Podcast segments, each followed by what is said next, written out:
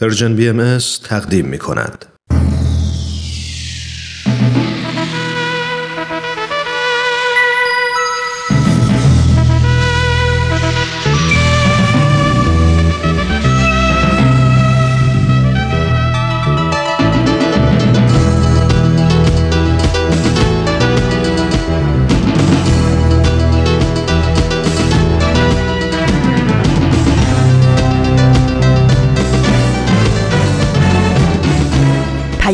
دوست.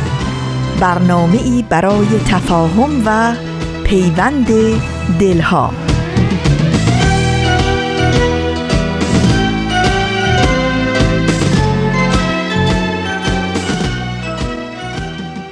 محبت نور است در هر خانه بتابد. ای هر که هستی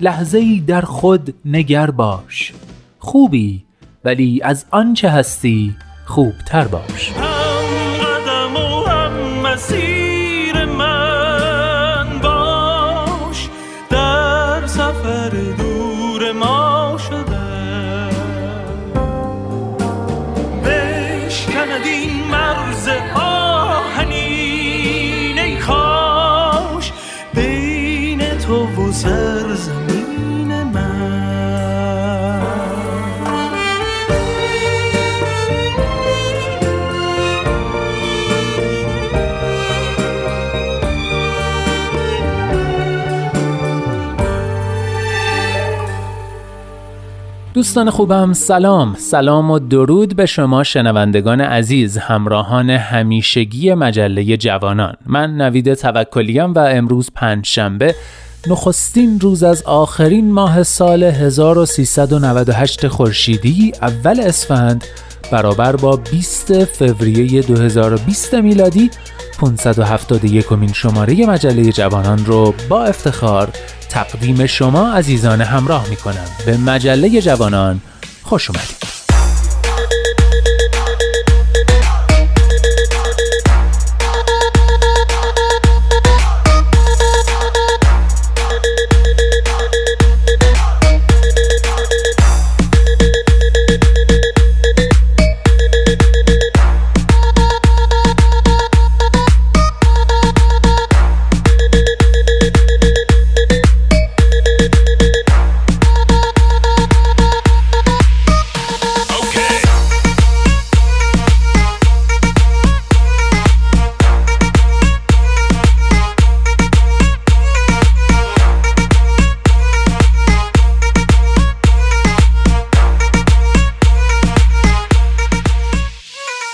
و اما نقطه سرخط آفتاب بینش و کودکان منادیان صلح مثل همیشه سه بخش اصلی مجله جوانان رو تشکیل میدن و آخرین برگ هم آخرین بخش مجله است. از اینکه تا آخرین برگ همراه ما میمونید متشکرم.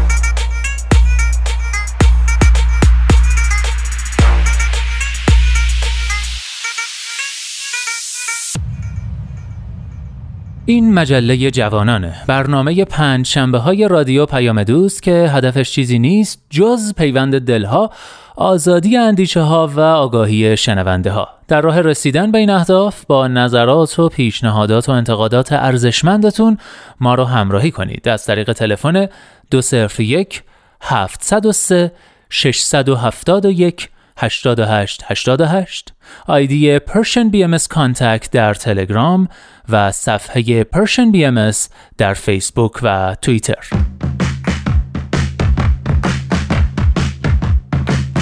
نقطه سرخط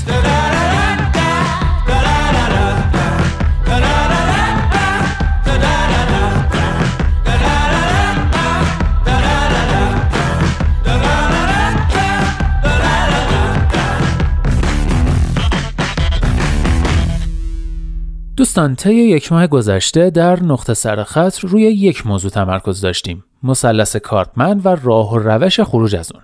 راستش وقتی در اینستاگرام علیرضا امتیاز به این موضوع برخورد کردم حس کردم چقدر موضوع مهمیه و چقدر لازمه که هممون در مورد جزئیاتش آگاه بشیم.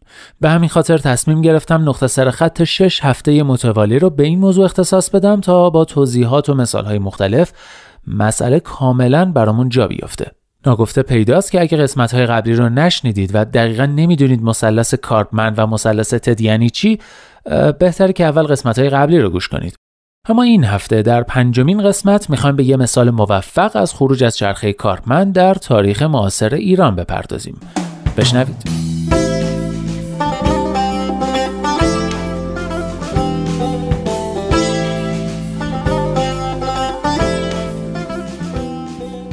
داستان از اینجا شروع میشه که ناصر الدین شاه قاجار حوض کرد برای تفریح و تفرج بره فرنگ. و خب از اونجایی که وضع اقتصاد کشور خیلی خراب بود و مردم تو گرسنگی بودن و نمی‌تونستن مالیات اضافه‌ای بپردازن یه تاجر انگلیسی اومد به شاه پیشنهاد داد در ازای پول سفر شاه یه سری امتیازات از دولت ایران بگیره. شاه هم خوشحال از این معامله گفت لیست چیزایی که می‌خوای برام بیار. اون تاجر انگلیسی هم رفت نشست خونه کلی فکر کرد و با یه لیست بلند بالا برگشت. ساختن هر گونه راه و راه آهن و صد از دریای مازندران تا خلیج فارس. بهره برداری از همه معادن ایران به جز طلا و نقره. ایجاد مجاری آبی و قنات و کانالها برای کشتیرانی یا کشاورزی.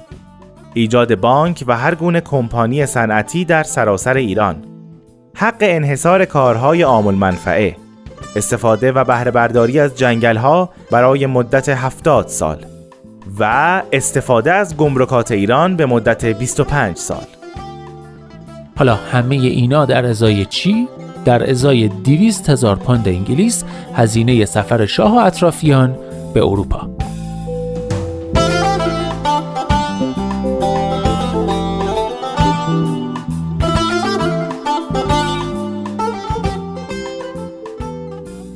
این قرارداد از سوی لورد کورزان وزیر اعظم انگلستان به اعطای سند مالکیت ایران و تسلیم کامل همه منابع یک دولت به خارجی ها تعبیر شد که مثل اونو کسی هرگز ندیده.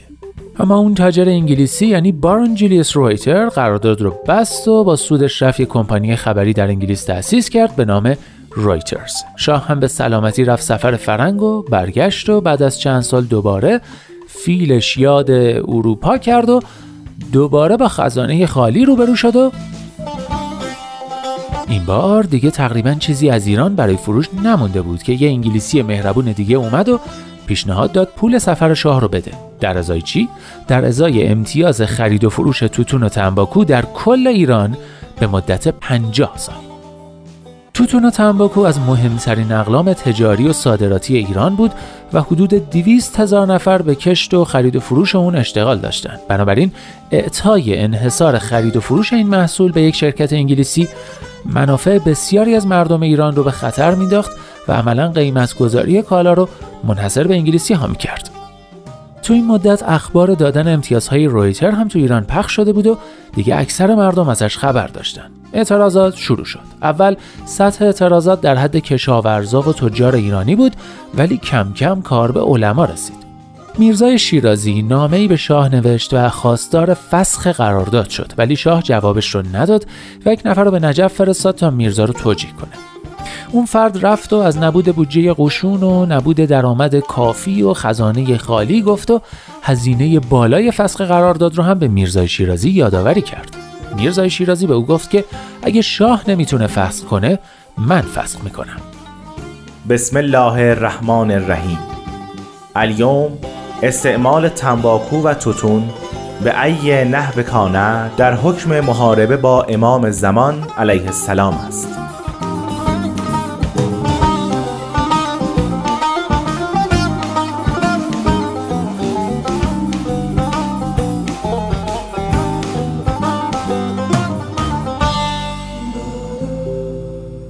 حدود هزار نسخه از این فتوا در سراسر کشور پخش شد. با صدور این فتوا مردم از همه اصناف حتی اقلیت های مذهبی مبارزه علیه این قرارداد رو یک وظیفه شرعی و تکلیف الهی دونستن و قلیونا رو شکستن و توتون تنباکوهاشون رو به آتیش کشیدن. حتی حرمسرای شاه هم از استعمال دخانیات پرهیز کرد. انیسا دوله سوگلی ناصرالدین شاه شخصا دستور جمعآوری قلیونای حرمسرا رو صادر کرد. تا اینکه شاه در پنج جمادی ثانی 1309 لغو کامل امتیاز تنباکو رو اعلام کرد.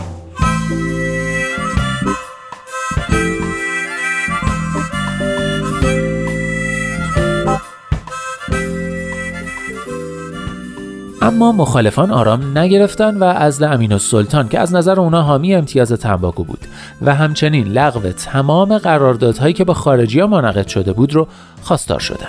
بدین ترتیب در نتیجه لغو امتیاز تنباکو فتوای تحریم تنباکو هم بعد از 55 روز لغو شد. میزان تعهد مردم به این جنبش رو تو این بخش از نوشته های اعتماد السلطنه درباره روزهای جنبش تنباکو بشنوید. کارگر بنایی در منزل داشتم. من سیگار کشیدم. عمل کار را نیمه کار رها کرد و از مزدش صرف نظر کرد و رفت.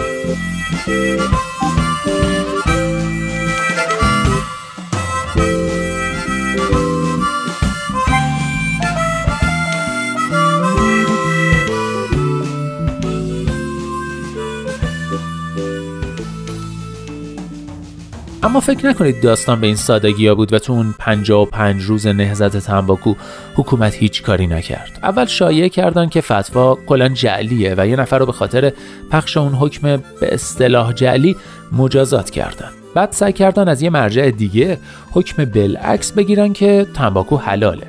دیگه اینکه دکاندارا رو با زور و کتک مجبور به فروش تنباکو کردن. حتی حاکم تهران رفت وسط مسجد شاه تهران قلیون کشید. اما نهایتا میرزای شیرازی از سامرا با یک خط نوشته بدون خشونت روند استثمار ایران توسط انگلیس رو تغییر داد. بد نیست بدونید که میرزای شیرازی در تلاش برای وحدت سنی و شیعه هم بود اما وهابیان تند رو به تحریک انگلیس که طبعا از ماجرای تحریم تنباکو از دست میرزای شیرازی حسابی شاکی بود پسر میرزا رو در سامرا به طرز فجیعی به قتل رسوندن اما میرزای شیرازی به خاطر جلوگیری از خشونتی که ممکن بود بین شیعه و سنی اتفاق بیفته از خون پسرش گذشت و همه پیروانش رو به آرامش دعوت کرد و به تدریس ادامه داد.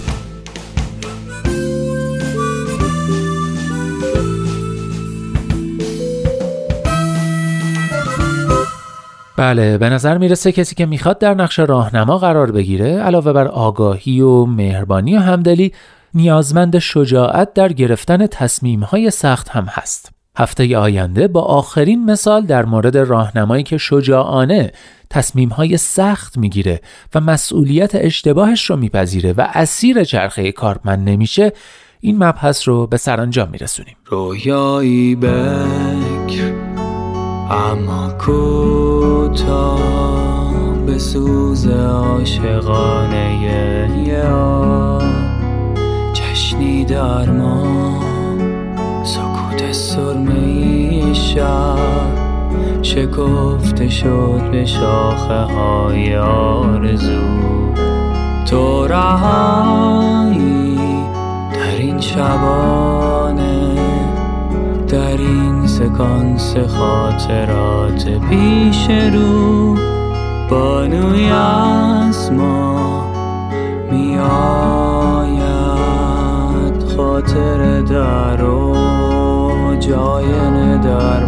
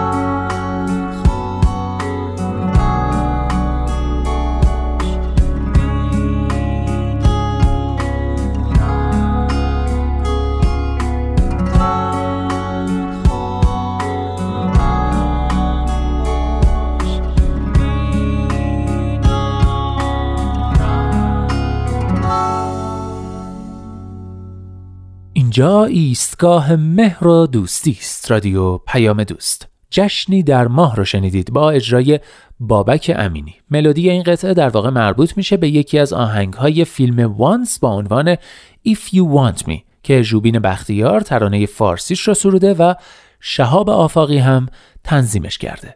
و اما در این بخش نوبت می‌رسه به آفتاب بینش. به اتفاق گوش می‌کنیم.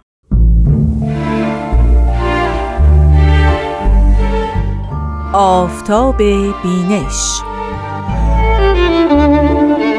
شنوندگان عزیز رادیو پیام دوست با درود. رامان شکیب هستم و با برنامه آفتاب بینش همراه شما. همونطور که در هفته گذشته با ما همراه بودید ما توضیحات در مورد لوح سلطان از آثار حضرت بهاءالله رو آغاز کردیم. اما به دلیل کم بوده وقت نتونستیم مفاهیم رو به پایان برسونیم. در این برنامه بحث رو ادامه خواهیم داد.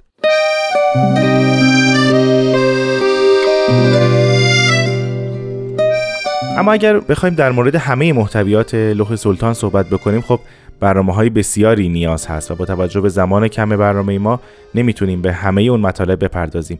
از اهم اون یکی ابلاغ امر الهی به ناصرالدین شاه قاجار هست. فلواقع حضرت بهاءالله خواستند که حجت الهی رو کامل کنند و خودشون ذکر می‌کنند که این ایام بعد از ورود سجن اعظم اراده الهی به آن تعلق یافته که جمیع بریه را به شاطی احدیه مجددا به اعلن ندا ندا فرماید. لذا مخصوص هر نفسی از رؤسای ارز لوحی مخصوص از سماع مشیت نازل. تا جمیع اهل ارز یقین نمایند و به بسر ظاهر و باطن مشاهده کنند که مالک اسما در هر حال غالب بر کل بوده و خواهد بود. بلایا و مهن سلطان سر و علن را از اظهار امر من ننموده و نخواهد نمود. از اول ابدا تا حال چون این تبلیغی جهرتا واقع نشده. ظهور قبلم و مبشر جمالم یعنی حضرت باب دو لوح فرستاده بودند ولکن جز اظهار سیادت و مظلومیت در آن چیزی نبوده. نظر به مسلحت اصل امر را سطر فرمودند و فی الحقیقه تبلیغ کامل جهرتا نشده بود. لذا از مشرق مشیت اشراق شد آنچه لم یزل مراد الله بوده. انتها. در همین جا این نکته را حضرت حالا ذکر می کنند که یکی از مهمترین دلایل نزول لوح سلطان تکمیل حجت الهی است. هم نسبت به سلطان ایران و هم نسبت به مردمان کشور ایران. اما می توان اهداف دیگری رو هم ذکر کرد در نزول لوح سلطان. یکی از اونها رد تهمت کفر و الهادی است که نسبت به حضرت بهاءالله و اصحابشون در واقع دشمنان در اون زمان می‌گفتند. در لوح سلطان حضرت بهاءالله تصریح میفرمایند که این نسبت ها از کسانی است که از حقیقت گفتار حضرت بهاءالله آگاه نیستند. ایشون متذکر میشن بعضی از علما که این بنده را تکفیر نمودند ابدا ملاقات ننمودند و این عبد را ندیدند و از مقصود مطلع نشدند. نمونه بارز این واقع زمانی است که ناصرالدین شاه لوح سلطان رو بعد از اینکه جناب بدی رو دستگیر می‌کنند لوح سلطان رو برای علمای تهران میفرستند و علمای تهران بدون اینکه تحقیقی بکنن در مورد این لوح به شاه میگن که این لوح جوابی نداره و جواب این لوح همون کاری بود که با قاصدش کردید. و شاه رو تحریک می‌کنن که با مکاتبه که با سلطان عثمانی داره بر شدت مصائب بر حضرت بهاءالله اضافه کنه. در ادامه همین مطلب حضرت بهاءالله در لوح سلطان خطاب به ناصرالدین شاه ذکر می کنند که در صورت صدور اذن و اجازه سلطانی ایشون حاضرند برای اطمینان خاطر تمام حقایق مکنونه کتب مقدسه و همینطور عللی که مردم محتجب شدند. از آیات و الواح الهی رو ذکر کنند و شرح و بست بدن تا به قولی ابرهای تیره شک و تردید از بین بره. اما هیچ پاسخی از سوی سلطان ایران دریافت نمی کنند در ادامه حضرت بهاءالله ناصرالدین شاه را موعظه می کنند که چه اثر و ثمری داره که آنچه که امروز در تملک توست فردا در دست دیگریه. پس خطاب به ناصرالدین شاه میگن که سعی کن تا هر آنچه که خداوند دانا از برای اصفیاش خواسته تو نیز به جهت خود برگزینی. و همینطور از فنای عالم سخن به میان میارن و ذکر می‌کنن که دنیا رو بقایی نیست. همینطور حضرت بهاءالله مانند پیامبران پیش از خودشون که خطاب به ملوک الواح و نوشته های ارسال کرده اند از ناصرالدین شاه می‌خواین توجه کنن به دوران گذشته و خودش به چشم خودش ببینه که در هیچ دور و زمانی عزت و حشمت و مجد و شوکت در این دنیا برای هیچ فردی چه بزرگ چه پیر چه جوان چه کوچک باقی نمونده. بلکه آن چیزی که باقی میمونه ثبت نام در عوالم الهی است. آن چیزی که باقی میمونه نام نیکی است که هر فردی تون از خودش به بذاره و این بعد از شنیدن و پذیرفتن نصایح مشفقانه پیامبران در هر دوری از ظهورشون است.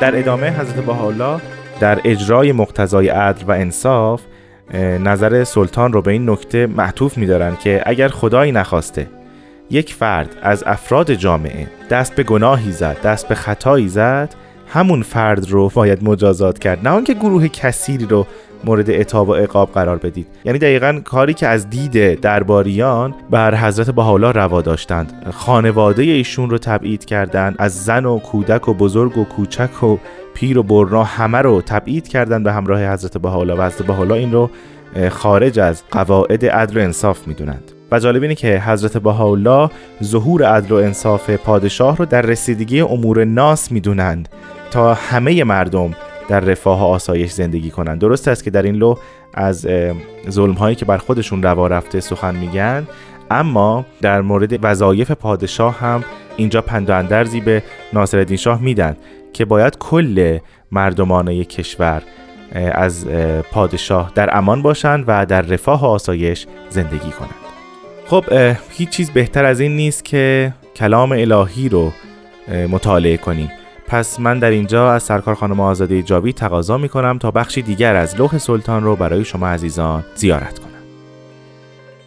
و بعد از ورود این عبد به این بلد که موسوم به ادرنه است بعضی از اهل عراق و غیره از معنی نصرت که در کتاب الهی نازل شده سوال نمودند. اجوبه شتا در جواب ارسال یکی از آن اجوبه در این ورقه عرض می شود تا در پیشگاه حضور واضح گردد که این عبد جز صلاح و اصلاح به امری ناظر نبوده و اگر بعضی از الطاف الهیه که من غیر استحقاق عنایت فرموده واضح و مکشوف نباشد اینقدر معلوم می شود که به عنایت واسعه و رحمت سابقه قلب را از تراز عقل محروم نفرموده. صورت کلماتی که در معنی نصرت عرض شد این است. هو الله تعالی. معلوم بوده که حق جل ذکرهو مقدس است از دنیا و آنچه در اوست. و مقصود از نصرت این نبوده که نفسی به نفسی محاربه و یا مجادله نماید. سلطان یفعل ما یشا ملکوت انشاء را از بر و بحر به ید ملوک گذاشته و ایشانند مظاهر قدرت الهیه علا قدر مراتبهم. اگر در زل حق وارد شوند از حق محسوب. و الا ان ربک لعلیم و خبیر. و آنچه حق جل ذکرهو از برای خود خواسته قلوب عباد اوست که کنائز ذکر و محبت ربانیه و خزائن علم و حکمت الهیه اند. لم یزل اراده سلطان لایزال این بوده که قلوب عباد را از اشارات دنیا و مافیها تاهر نماید تا قابل انوار تجلیات ملیک اسما و صفات شوند.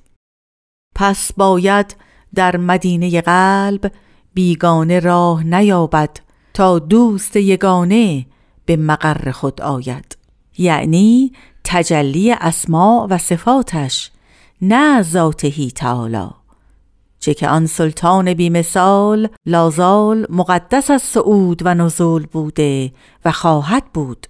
پس نصرت الیوم اعتراض بر احدی و مجادله با نفسی نبوده و نخواهد بود بلکه محبوب آن است که مدائن قلوب که در تصرف جنود نفس و هواست به سیف بیان و حکمت و تبیان مفتوح شود.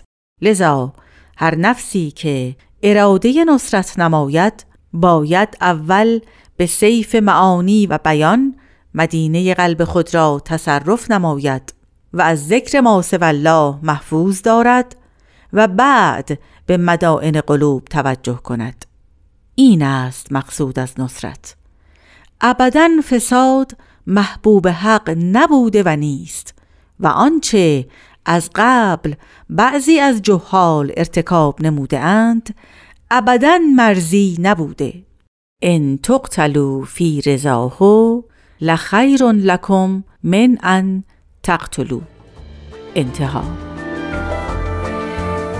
خیلی ممنونم از سرکار خانم آزاده جاوید. از شما عزیزان هم بسیار سپاسگزارم که با ما همراه بودید. شما می‌تونید لوح سلطان رو در سایت کتابخانه باهایی با آدرس reference.bahai.org پیدا کنید و اون رو مطالعه کنید. تا هفته بعد و کتابی دیگر خدا نگهدار.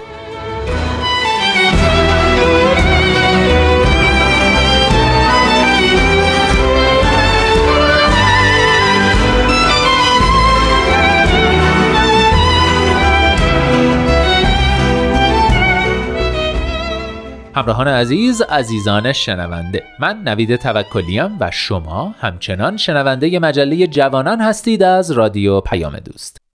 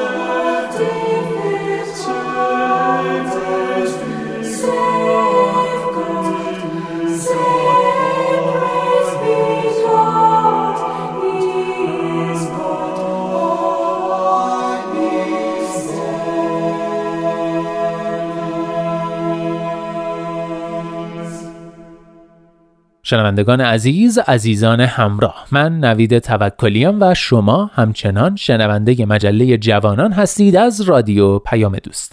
از همراهی گرم و پرمهرتون سپاس گذارم بخش بعدی آماده پخشه کودکان منادیان صلح.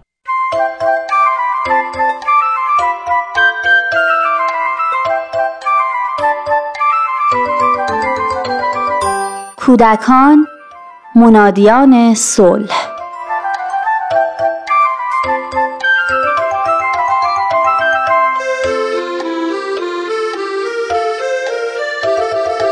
چند شب پیش برای دیدن خواهرزادم به خونشون رفته بودم.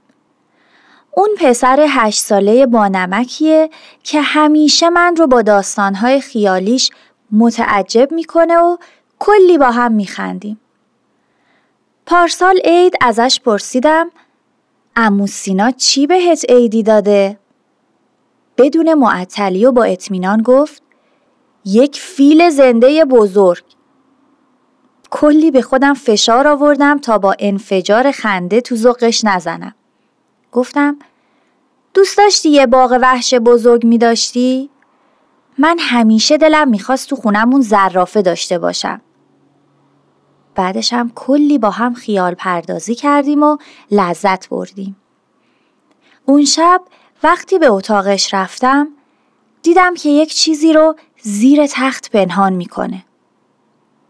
باباش که اومد گفت گل پسرم چطوره؟ چه خبرا؟ گفت خوبم بابا هیچی هیچ خبر و به سرعت به سمت اتاقش دوید. کمی که گذشت باباش گفت پوریا هواپیما تو بیار ببینم می‌تونم امشب کار با کنترلش رو یاد بگیرم فردا با هم بریم پارک پروازش بدیم. رنگ از رخسار بچه پرید.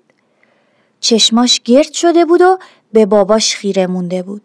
گفت بابا فکر کنم یکی اونو دزدیده.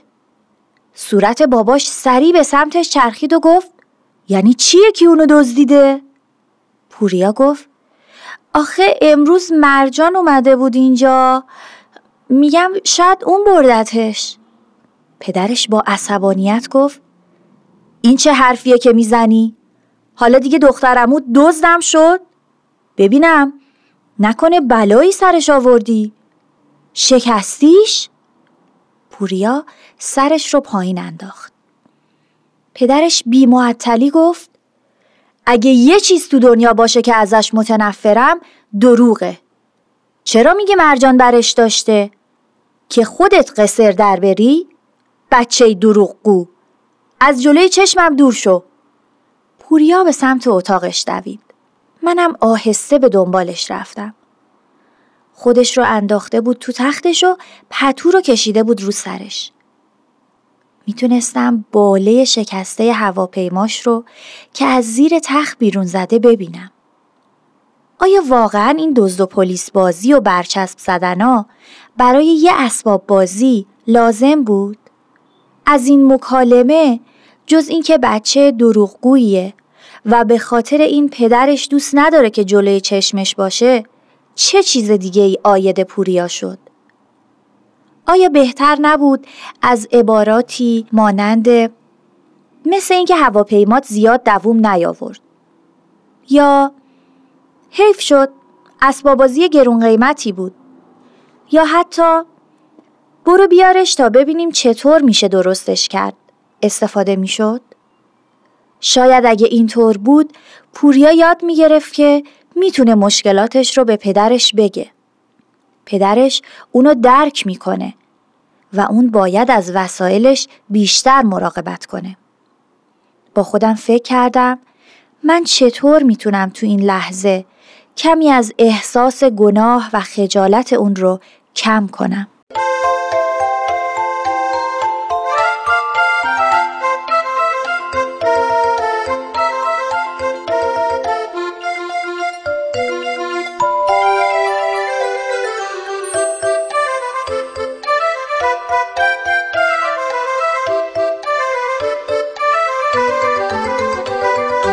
دروغگویی امری ذاتی و ارسی نیست و هیچ کودکی دروغگو متولد نمیشه.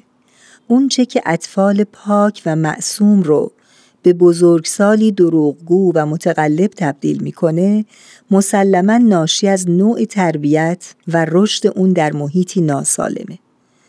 اونچه که در مورد دروغهای کودکان باید مورد توجه قرار بگیره اینه که کودکان تا هشت سالگی قدرت تخیلی بسیار قوی دارند به حدی که اونچه رو که تصور می کنند حقیقت می پندارند.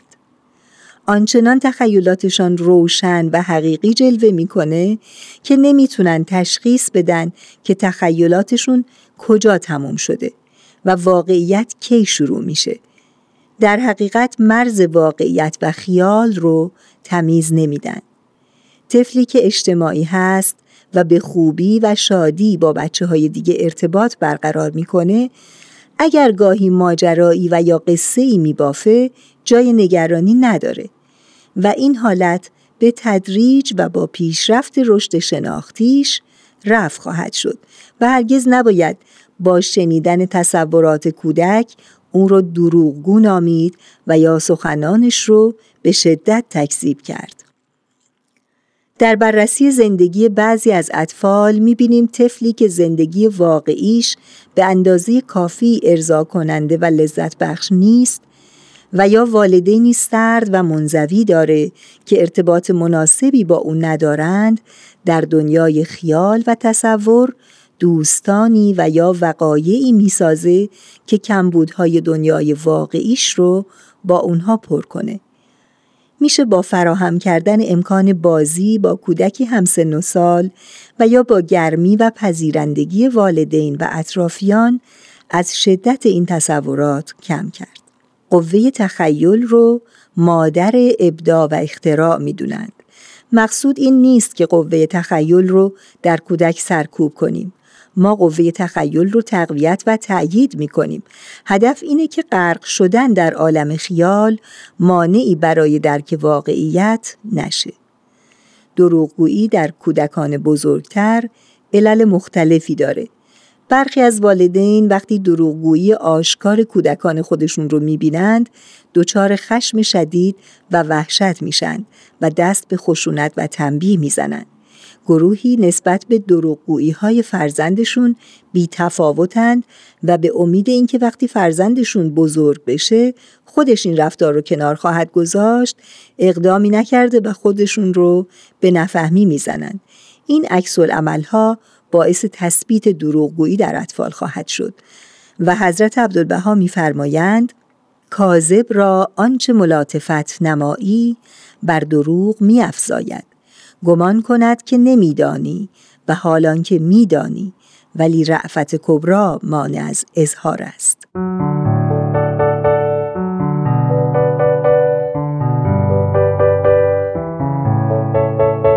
نخستین گام در برطرف کردن این رفتار فهم این مطلبه که چه چیز فرزندانمون رو به دروغگویی وادار کرده.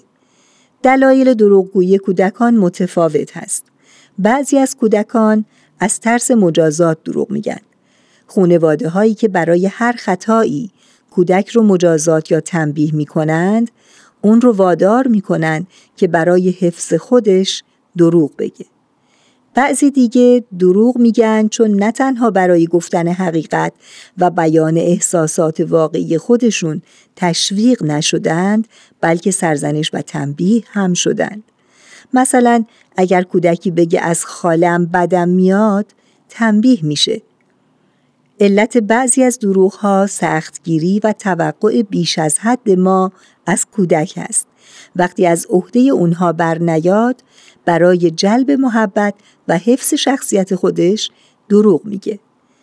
در مواقعی ما کودک خودمون رو تحریک می‌کنیم که دروغ بگه و سوالاتی از اون می‌پرسیم که برای دفاع از خودش مجبور به دروغ گفتن میشه. مثل مواقعی که با وجود اینکه می‌دونیم فرزندمون لیوان رو شکسته از او می‌پرسیم لیوان و کی شکسته. در برخورد با دروغ های کودک باید ابتدا به خودمون رجوع کنیم. چون که اول الگو و عامل سازنده شخصیت کودک هستیم و باید الگوی صداقت برای اطفال باشیم. به وعده هایی که میدیم عمل کنیم و به اون نشون بدیم که راستگو و صادق هستیم حتی اگر به ضرر ما تموم بشه. در نقش بازپرس ظاهر نشیم و به خصوص اگر موضوع رو می‌دونیم رک و پوسکنده بگیم لیوان رو شکستی خورده شیشا رو هم جمع کردی دستت که زخمی نشده هرگز کودک رو برای دروغی که گفته سرزنش، تحقیر و مقایسه نکنیم و اون رو وادار به اعتراف نکنیم. لزومی نداره خودمون رو نسبت به دروغگویی طفل به نفهمی و تجاهل بزنیم. بلکه در نهایت ملاطفت و مهربانی میگیم اجباری نداری دروغ بگی بهتره در مورد گرفتاری و مشکلات حرف بزنیم و ببینیم چیکار می‌تونیم بکنیم. حضرت عبدالبها میفرمایند صدق و راستی اساس جمیع فضائل انسانی است. اگر نفسی از آن محروم ماند از ترقی و تعالی در کلیه عوالم الهی ممنوع گردد و چون این صفت مقدس در نفسی رسوخ نماید سایر صفات و کمالات قدسیه به طب حاصل شود و فرد کامل گردد. حضرت عبدالبها دروغ رو بدترین اخلاق و مبغوزترین صفت می دونند. توضیح میفرمایند که اساس جمیع رضائل و شرور دروغ هست. میفرمایند بدترین اخلاق و مبغوزترین صفت که اساس جمیع شرور است دروغ است. از این بدتر و مزمومتر صفتی در عالم وجود تصور نگردد.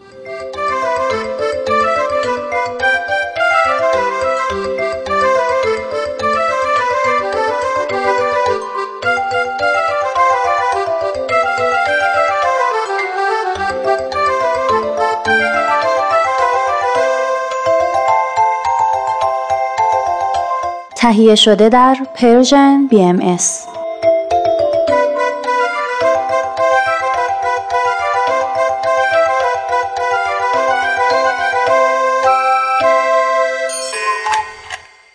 آخرین برگ. در کتاب تعالیم بودا نوشته شده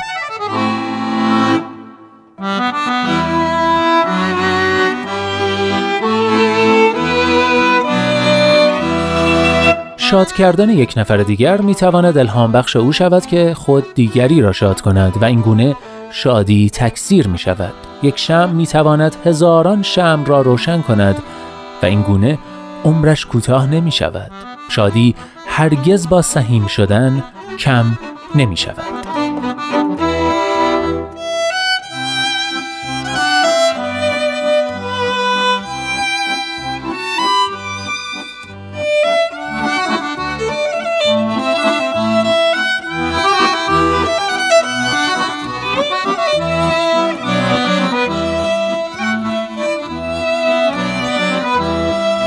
هر جا هستید دلهاتون شاد، اندیشتون آزاد و آگاهی و بیداری نصیبتون باد. من نوید توکلیم و امیدوارم که نور امید در دلهاتون هیچگاه خاموشی نگیره. به قول شاعر گرچه شب تاریک است، دل قوی دار، سحر نزدیک است.